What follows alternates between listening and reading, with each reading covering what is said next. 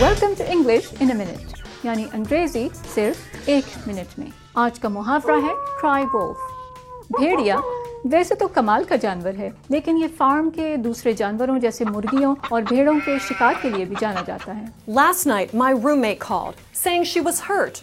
So I rushed home. But she was fine. It was just a joke. That's Nicole for you. She's done that to me before, too. It's risky to cry wolf like that again and again. Yeah, one day she might really need help. And you know what?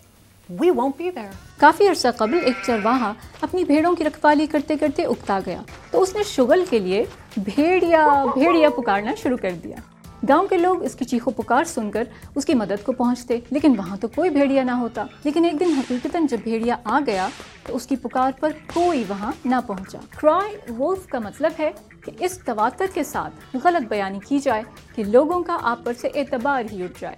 اور یہ تھی انگریزی ایک minute میں۔